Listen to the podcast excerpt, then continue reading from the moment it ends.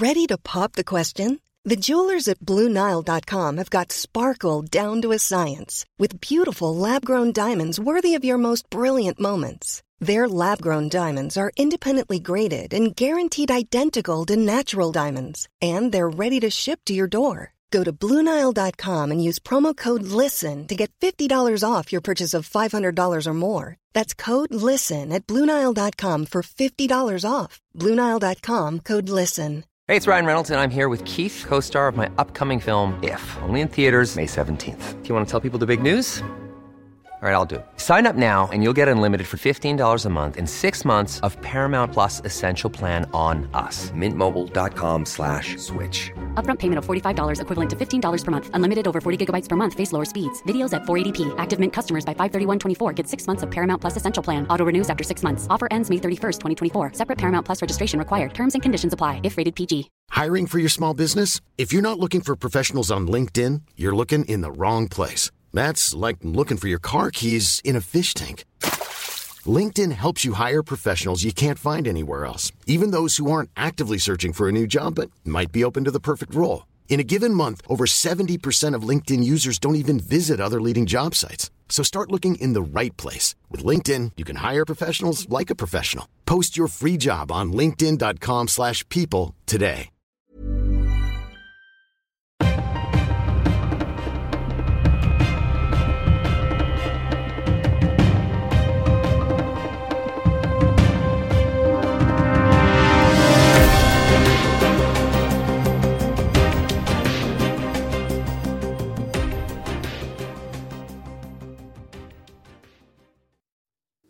Hej alla Dagens Juridikpodden lyssnare och varmt eh, välkomna till ett eh, nytt rykande färskt avsnitt av våran podd. William Eriksson heter jag som sitter här vid mikrofoner och med mig har jag som vanligt Stefan Wahlberg. Hur är läget denna regniga sommardag? Ja, är den så regnig? Vi har haft värmeslag här uppe, säga värmebölja i ett par dagar.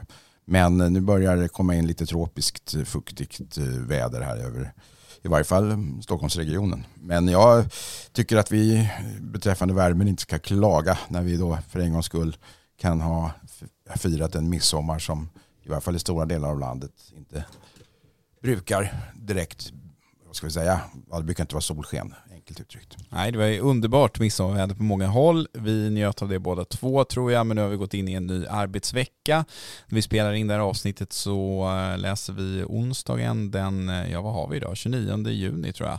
Och eh, vi har den här morgonen, eller igår kväll, fått reda på att Sverige, Finland och Turkiet har kommit överens om ett gemensamt arbete för att motverka terrorism och det handlar ju då om att eh, Turkiet nu som jag förstår det drar tillbaka sitt veto när det gäller att eh, släppa in Sverige i NATO och då har man kommit överens om en del olika saker. Jag läser på SVT att de har punktat upp det här så kallade avtalet då i ett antal punkter och det handlar bland annat om att eh, Finland och Sverige ska ge sitt fulla stöd till Turkiet vad gäller hot mot landets nationella säkerhet och det handlar om att eh, man har kommit överens om att Finland och Sverige ska ta itu med Turkiets väntan på utvisningsbegäranden av terrormisstänkta snabbt och noggrant och att man bekräftar att det inte finns några nationella vapenembargon länderna emellan och sådär och det man man har noterat på morgonen om man har varit inne på sociala medier det är att det finns en eh, ganska stark oro från eh, en hel del personer på bland annat Twitter och Facebook och, och sådär kring vad det här, ett sånt här avtal egentligen betyder. Vad, känner du någon oro, Stefan? Ja, alltså jag, jag, är, här, jag är inte rätt man att göra de här utrikespolitiska bedömningarna. Det, det, kan jag faktiskt ingenting om i större omfattning än att jag möjligtvis är en en, en trogen medie, mediekonsument. Men när det gäller inrikespolitiskt och när det gäller även då de här, i den mån det kommer få juridiska följder så kan man väl säga att det här är ju på generell nivå, det är inte på individnivå som man har förhandlat utan det handlar om att, eh, att se över och skärpa och, och, och stärka och, och, och någon mening även när det gäller de här utvisningsfrågorna av terrordömda kanske på ett allvarligare sätt eh, ta itu med det och så vidare. Men det, det är inte det är liksom ingen förhandling som ligger på, så vitt jag kan förstå i alla fall, på individuell nivå. Svensk lagstiftning kommer naturligtvis att gälla även fortsättningsvis i de frågorna. Däremot tycker jag att de bakomliggande eh, frågorna som rör inrikespolitiken är intressanta. Jag tänker då närmast på den här politiska bilden i, i, i riksdagen som i princip har, har påverkat så starkt genom sin, sin eh, roll att man med fog kan säga att, jag brukar säga när det gäller juridik att det här är juridik när den är som allra sämst, men kanske en nödvändig baksida av juridiken. Och i det här fallet så får man väl säga att det är politik och demokrati när den är som sämst, möjligtvis med en, en nödvändig baksida utav det system vi har. Att en enda riksdagsledamot som inte ens är medlem i det parti hon valdes in för längre kan påverka i så hög omfattning frågor som har sån oerhört stark betydelse i det här fallet för Sverige. Det blir nästan att ta eh, ett helt land som gisslan faktiskt. Samtidigt kan man säga att hon har ju varit jätte eh, missnöjd med det som det här avtalet. Hon överväger ju nu att väcka misstroendeförklaring mot eh, utrikesminister Ann Linde så att det verkar ju kanske som att det är som hon och Socialdemokraterna då kom överens om i syfte att rädda kvar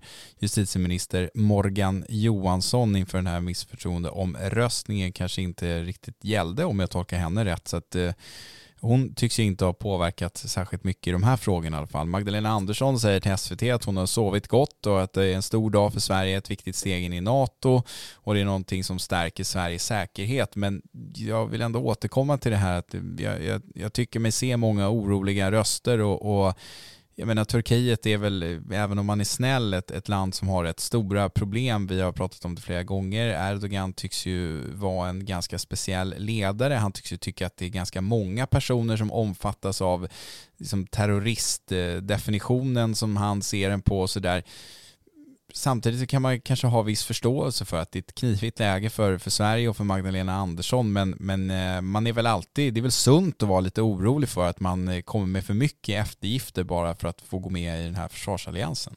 Även så är det ju. Det, jag menar, än en gång, Turkiet är inte en del av EU. Det är inte en del av den reguljära, vi kallar det för västerländska eh, demokratiska eh, traditionen eh, i, i, den meningen som, som vi i varje fall menar med detta. Och eh, definitionen av vad som är en terrorist är ju inte...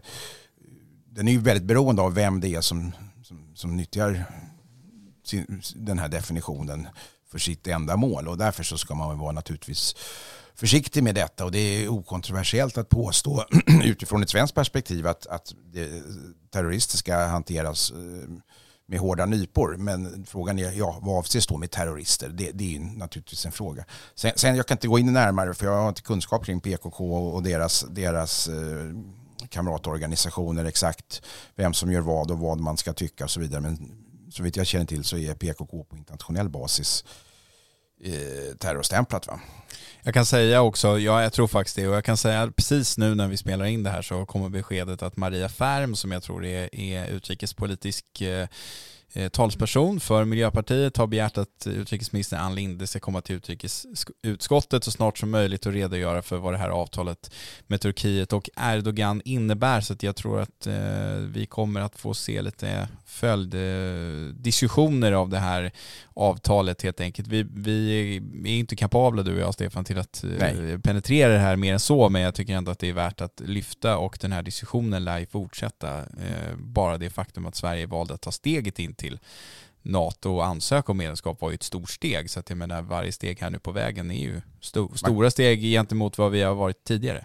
Man kanske ska säga också att, att helt oavsett vad man tycker i NATO-frågan och helt oavsett vad man står ideologiskt i den här typen av diskussion så är det ändå viktigt att principer upprätthålls i, i, i någon mening och att saker och ting blir så transparenta och, och, och, och i, parlamentet genomlysta som det bara är möjligt. Så det kan väl finnas alla anledning. En sån här överenskommelse måste ju kunna prövas även ifrån de politiska motståndarhåll som vi har i, i, i parlamentet och även då hålla för att leva upp till svensk lagstiftning. Ja, visst är det så. Du, jag tänker att vi ska gå raskt vidare här på en gång och prata om ett, eh, vi får nog kalla det för ett litet avslöjande i alla fall, som Dagens Juridik hade i veckan. Och Eh, det handlar om den här olyckan där konstnären Lars Vilks och två poliser eh, tragiskt dog i oktober förra året. Det var ju en dödskrasch på en motorväg där och då har vår chefredaktör Erik Tagsson när han tog del av den här förundersökningen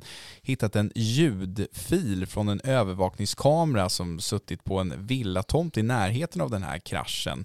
Och på den inspelningen från den här övervakningskameran så hörs precis innan själva bilkraschen alltså först två smällar i tät följd och sen så blir det tyst i fem sekunder innan en tredje smäll hörs. Och det låter som skott. Erik hörde av sig till förundersökningsledaren, åklagaren Per Nichols, som säger att vi vet inte vad ljudet är, men vi har uteslutit skott eftersom vi inte hittat några spår av skott på fordonet. Samtidigt har man ju hittat, tror jag, i bilen där en eh, patronhylsa då som eh, man tror är en så kallad trofékula som någon av poliserna skulle haft med sig.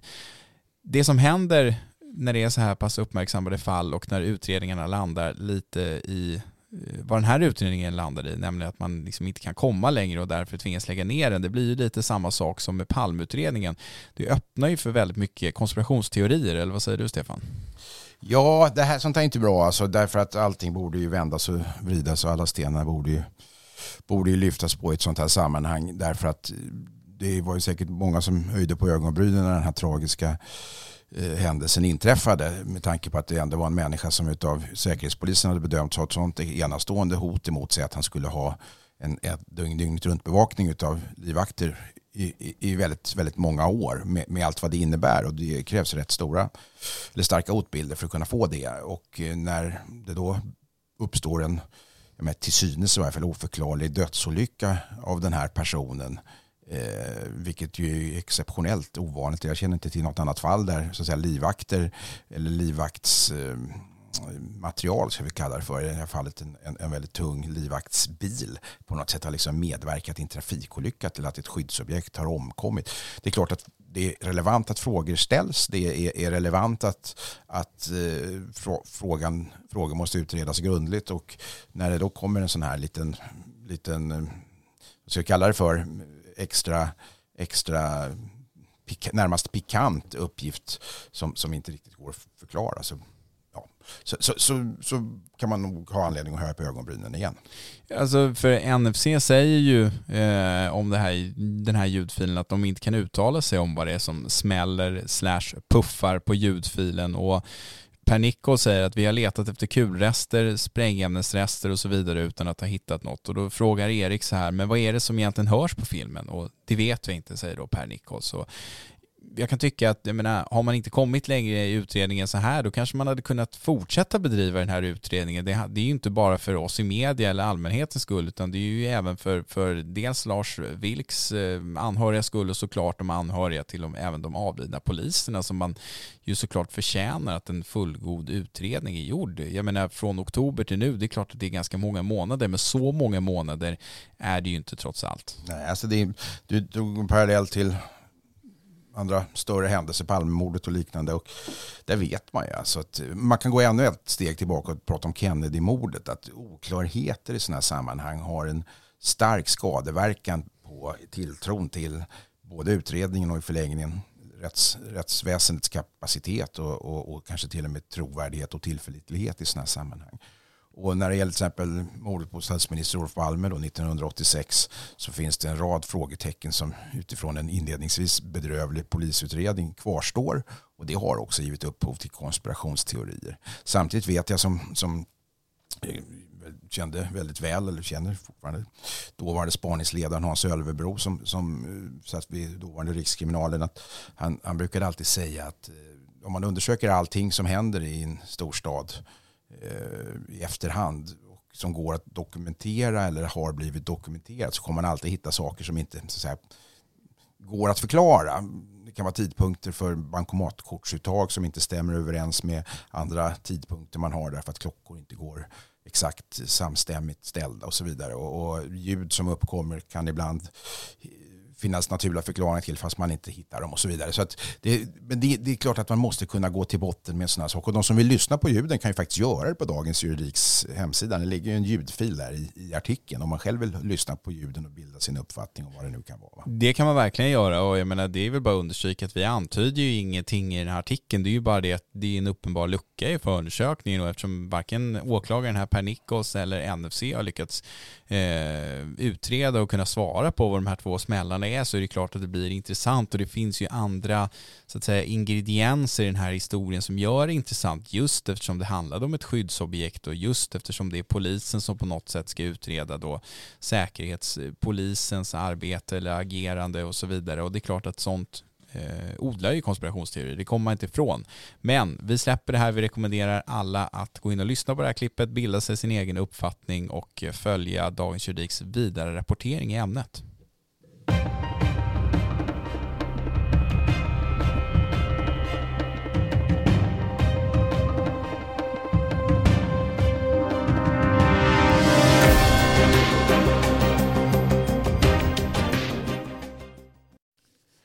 Som ett brev på posten höll jag på att säga Stefan så ska vi ju naturligtvis prata om advokatetik och brottmål även den här veckan för igår tisdag när vi spelar in det här så dömdes en advokat för att ha förmedlat information mellan sin i målet häktade och restriktionsbelagde klient och en eller flera personer som inte var frihetsberövade. Informationen rörde utplacering av en pluggad pistol i ett källarförråd och advokaten döms nu till villkorlig dom och dagsböter. Det handlar här om Encrochat-bevisning, det handlar om att en eh, eh, åtalad klient ska ha gått fri och det är ju samma historia som upprepar sig här lite kan man väl säga när vi tittar på den här domen och de misstankar som har riktats mot kungen och prinsen i det mål som avslutades förra året. Där misstänktes ju kungen för två fall av skyddande av brottsling och prinsen för ett fall av skyddande av brottsling. Och då har vi då ett fall nu där det är konstaterat, åtminstone i tingsrätten, att den här advokaten gjort sig skyldig till skyddande av brottsling och två till tre fall där vi nu inom två veckor vet tingsrättens syn på dem. Vad ska man säga nu Stefan? Går det fortfarande att hålla sig med de här rötäggsargumenten? Jag sitter här än en gång och ska vara någon form av försvarare av den. Ja, men det blir ju svårare. Ja, jag vet. Det blir svårare och svårare därför att, att eh, även om det i numerär mening är en väldigt, väldigt liten andel av advokatkåren som gör sig skyldig till sånt här av 6 000 yrkesutövande människor så är det... Ja, men 6 000 sysslar inte med brottmål. Nej, jag vet, jag vet, jag vet. Det är väldigt, men däremot många gör det. Men även av de brottmålsadvokater vi har så är det naturligtvis så att, att det väcker frågetecken att vi gång på gång sitter och har den här diskussionen. Och, och det man möjligtvis kan sluta sig till är att det börjar i varje fall utkristallisera sig någon form av systemfel eh, här och inte enstaka misstag i arbetet även om det i grund och botten är det det handlar om trots allt. Men jag vet inte vad systemfelet är. Skulle det möjligtvis kunna bestå i att vi har en ny kategori eh, advokater eller vi har en, en ny anda ska vi säga inom den här kåren som kan ha spridit sig möjligtvis i, i, i någon mening som gör att man i allt för stor och stark omfattning identifierar sig med sina klienter i, i, i vissa mindre advokatkretsar och gör sig till, till nyttiga idioter och springpojkar och så vidare. Om nu allt det här stämmer som, som, som den här domen innebär. Men han, han är dömd nu och fälld i domstol i lagordning det som är intressant med den här domen, jag tycker det finns ett antal aspekter som är värda att diskutera och jag tänker vi kan ta lite utgångspunkt i den plädering som advokaten Thomas Olsson höll i det här målet gällande kungen och prinsen som jag var på förra veckan. Han inledde sin slutplädering där med att prata om att det pågår och har pågått någon form av kampanj mot advokater, då i synnerhet försvarsadvokater under de senaste tio åren som inleddes med en debattartikel av åklagaren Thomas Ahlstrand. Jag tror till och med den var publicerad här på Dagens Juridik ja, vid den var, tiden du var chefredaktör. jag var chefredaktör, precis. Och han menade då att det här åtalet mot kungen och prinsen på något sätt var kulmen i den här kampanjen. Han var oerhört kritisk mot media som har eh, namngett de här två, kungen och prinsen. Han var oerhört kritisk mot Aftonbladet som nyligen hade eh, publicerade en podd som rörde det här och hade titeln Gangsteradvokaten och menade att man från medias håll då kastar en massa epitet på den här branschen och så vidare och att det då på något sätt skulle ha lett till att det här åtalet kom till stånd och det var mycket fokus på det det är en fråga som jag tycker vi kan diskutera. Är det, ger vi det här orimligt mycket plats i media? Nej, säger jag. Jag vet inte vad du säger. Nej, jag tycker inte det. Därför att det är samtidigt så att det här måste kunna diskuteras. Samtidigt sitter jag ju då här med en papegojas envishet gång på gång och upprepar det som du då själv ifrågasatte inledningsvis, nämligen rötäggsargumentet. Och jag påpekar varje gång att det finns rötägg inom alla yrkeskårer i vår bransch bland poliser och åklagare också som, som både begår brott och, och, och, och får stark kritik och så och advokaterna ingalunda är ensamma i, i detta. Men jag, jag, jag, jag liksom lägger en, en viss vikt i det du säger trots allt. Att det, hur många gånger kan man säga det där och utan att man, man, man, på något sätt mjukar upp sin uppfattning. Och I någon mening så håller jag med Thomas Olsson också om att det har blivit en självspelande piano i någon mening att, att kritisera advokater. Och det finns ju andra fenomen i, i livet och i media där blotta så att säga, fokuset på, på fenomenet i sig eller på en yrkeskår och så där, gör att, att det blir ett större intresse och, och då kommer ytterligare artiklar till och debatter och så vidare. Så det, jag, jag, jag förstår vad han menar samtidigt så är det så här, advokatkåren förtjänar en hård granskning och en hård rapportering när advokater inte skärper sig och inte sköter sig och när det är speciellt i fråga om allvarlig brottslighet. Så, så det, jag, man, det viktigaste är väl som vanligt, man måste nyansera sig och jag försöker ta på mig den rollen som hörs här. Va? Det är ju så här, tycker jag åtminstone, att de åtnjuter ju framförallt ett extremt stort förtroende från statens och rättsväsendets sida med de här enrumsprivilegierna och, och, att de nu får ersättning från staten och att de har de här möjligheterna att ha vissa kontakter som andra inte får ha med personer som sitter frihetsberövade. Och någonstans kan jag tycka att den kritik som man får i media eh, advokaterna alltså, det handlar ju om att media, ser, eller media och allmänheten ser ju på de här människorna som, eh, ska inte säga uppburna personer, men personer som har eh, möjligheter som inte andra har. Då, då får man väl se det som positivt då på det sättet att folk tycker att det här yrket är så pass viktigt att man inte kan hålla på och mygla och begå brott om man är försvarsadvokat. Så då får man väl ta, se det från, ur den synvinkeln. En annan intressant aspekt med den här domen som jag tycker att vi bör beröra det är att den här advokaten döms för grovt skyddande av brottsling, alltså till villkorlig dom och dagsböter advokater.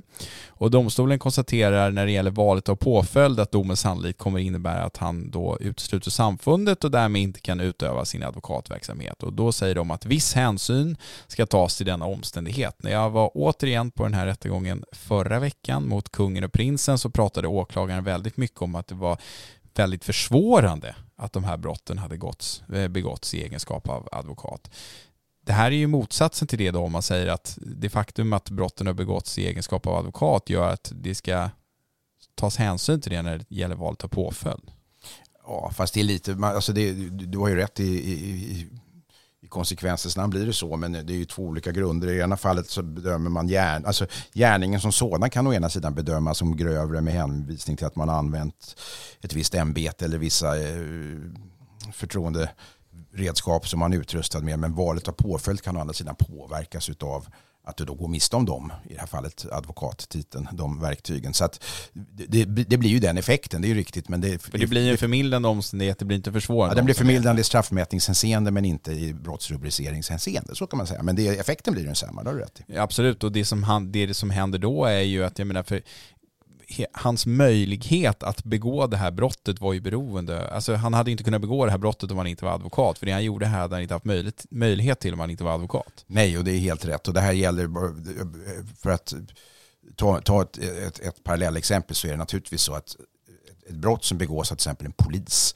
för att polisen har vissa möjligheter att, att, och rättigheter att gå in i till exempel personers eh, bostad under vissa omständigheter och genomföra en husrannsakan om det får fara i dröjsmål och det, det, det handlar om brott av viss dignitet och så vidare. Om han missbrukar det så är det naturligtvis allvarligare än om en, om, om, om en annan människa gör det och om, om så att säga, missbruket har just ett brottsligt syfte och det är inte bara, citat bara, slutcitat, är ett, så att säga, ett något på marginalen överskridandet av sina befogenheter för då brukar det sluta med ett tjänstefel istället. Jag noterade också i den här domen att domstolen var inne på ett resonemang kring frågan om eh, skyddande av brottsling eh, ska anses utgöra ett artbrott eller inte och det verkar ju vara lite oklart där, det finns inte så mycket uttalanden varken från HD eller från eh, i förarbetena i den andra eh, rättegången, återigen mot kungen och prinsen, så var åklagaren också inne på att skyddande av brottsling är ett svårt brott. Det saknas eh, liksom uttömmande förarbetsuttalanden, det saknas domar just som rör det här perspektivet. Jag ser det inte som helt omöjligt att något av de här fallen, antingen det här eller det som rör kungen och prinsen, kommer att landa i Högsta domstolen. För det här är ju uppenbarligen ett, ett, eh, en ny typ av skyddande av brottsling som man kanske inte riktigt har prövat tidigare. När det gäller just den frågan så kan det mycket väl komma att bli åtminstone någon form av så kallat partiellt prövningstillstånd där man prövar då till exempel frågan om huruvida skyddande brottsling ska betraktas som ett artbrott eller inte. Och det finns det inte Jag känner inte till det, men utifrån ditt påstående så finns det inte tydlig praxis på området. Jag tolkar det som det, för i de här slutpläderingarna som jag tittade på förra veckan så, så hänvisade såväl åklagarna som försvaret till samma högsta domstolen-avgörande som är ganska färskt, men det, det rör inte riktigt samma eh, typ av brott och både försvaret och åklagarna var inne på att liksom, ja det finns ett hovgörande men det är absolut inte klockrent i den här situationen och jag tycker ju mig som sagt då kunna utläsa ur den här färska domen här från Halmstad tingsrätt att det råder viss oklarhet så att vi får väl se, det är inte otänkbart att det landar där men jag tycker som sagt avslutningsvis att Ja, det kanske är jättetråkigt för den som lyssnar. Ja, det kanske är jättetråkigt för den som är försvarsadvokat eller advokat överlag att det här ska behöva diskuteras. Men vi kan inte undvika det. Eh. Minst undviker det tjänstefel om du och jag Nej, dagen efter att en advokat har dömts för grovt skyddande av brottsling inte skulle prata om det i podden det är också ett sätt att liksom göra den här händelsen mindre allvarlig än vad den är. Samtidigt så ska man också understryka det att det faktum att vi pratar om det som du själv säger är, är, är det är vårt jobb. Men den dagen vi inte pratar om det då har det blivit så normaliserat, normaliserat och vardagsmat så att då har det inget nyhetsvärde överhuvudtaget och då har vi hamnat på inte sluttande plan utan i ett fritt fall. Va? För avslutningsvis kan man väl säga Stefan, du var ju chefredaktör på Dagens Juridik i tio år det hade inte varit en sak för åtta år sedan som man kanske hade funderat på att stryka ur eh, poddtablån om det hade skett då. Nej, Nej så är det. Och jag menar, jag, jag, eftersom alla nu som lyssnar idag och som har lyssnat på den här podden tidigare har hört mig säga allt det jag har sagt idag och tidigare också så, så, så är det liksom ingen hemlighet att när det här kommer upp så när den här typen av ärenden eller ämnen kommer upp så är det alltid jag som säger jaha ska vi prata om det igen idag? Ja, jag säger du då som är, som är redaktör för det här och så, och så gör vi det och det är inga konstigheter utan än en gång vi måste kunna prata om det, man måste kunna göra det öppet, det viktiga är att man klarar av att nyansera det samtidigt och det tror jag att vi gör faktiskt i den här podden, jag hoppas det. Hoppas det. Sista tillägget bara. Advokatsamfundet har nu vänt sig till justitiedepartementet med en hemställan om att man eh, ska få höja upp de här högsta straffavgifterna så att man höjer dem från det lägsta beloppet på 1000 och det högsta beloppet till 50 000 eller på 50 000 till lägsta belopp 10 000, högsta belopp 250 000. Vi får se vad justitiedepartementet gör men samfundet agerar.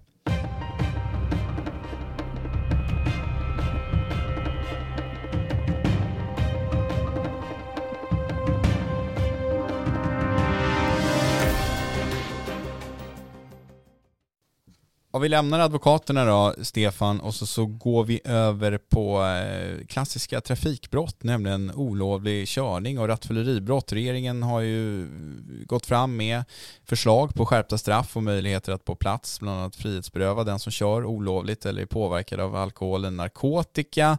Man har nu lämnat en lagrådsremiss om detta till lagrådet och eh, man kan väl utan att ta i säga att det finns en viss skepsis från lagrådets sida kring vissa av de här nya föreslagna regleringarna, eller vad säger du? Ja, det kan man säga. Man avstyrker dem med ganska hårda formuleringar och det är inga dåliga justitieråd den här gången som sitter i lagrådet, alltså när det gäller just de straffrättsliga frågorna. Det är Peter Asp och Martin Borgeke och därutöver Maria Andersson som ju sig kommer från Högsta förvaltningsdomstolen. Jag har full respekt för Maria Andersson eh, men när det gäller just straffrättsområdet så råkar både Martin Borgek och Peter Asp vara, vara får man säga, utomordentligt skickliga och framstående.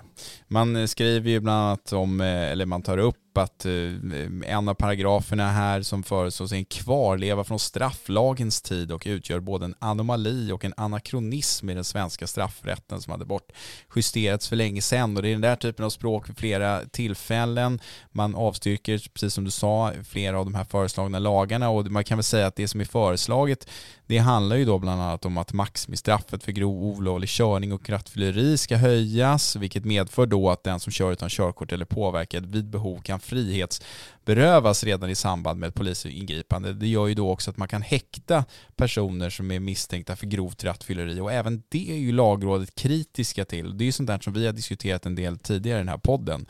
Jag gillar inte det att man inför eh, alltså försöker höja maxstraff för olika brott bara för att kunna få en möjlighet att häkta personer. Vad tycker du om det? Nej, jag har ju påpekat det också tidigare och, och, och det som lagrådet skriver här att det är inte så lag stiftningen är, är, till för att fungera. Att man så att säga repressivt eh, inkapaciterar människor genom att höja straffminimum för att kunna, kunna sätta dem i häkte och bli, som, som poliserna brukar uttrycka det, få bort dem ifrån gatan. Även riksåklagaren Petra Lund vände sig mot det här när jag själv gjorde en intervju med henne för något halvår sedan och sa att så var det inte riktigt tänkt att fungera. Ändå så är man ganska öppet eh, i många sammanhang. Eh, Eh, man, man är öppen med att det, syftet med när det gäller till exempel strafflagstiftningen för, för vapen, grova vapenbrott och vapenbrott att, att, att ett av syftena var att kunna få bort folk från gatan. Och det kan ju låta effektivt och, och det är det säkert men, men frågan är om det stämmer överens med de svenska grundläggande principerna i de här sammanhangen. Och det är det som lagrådet är satt att övervaka. De är liksom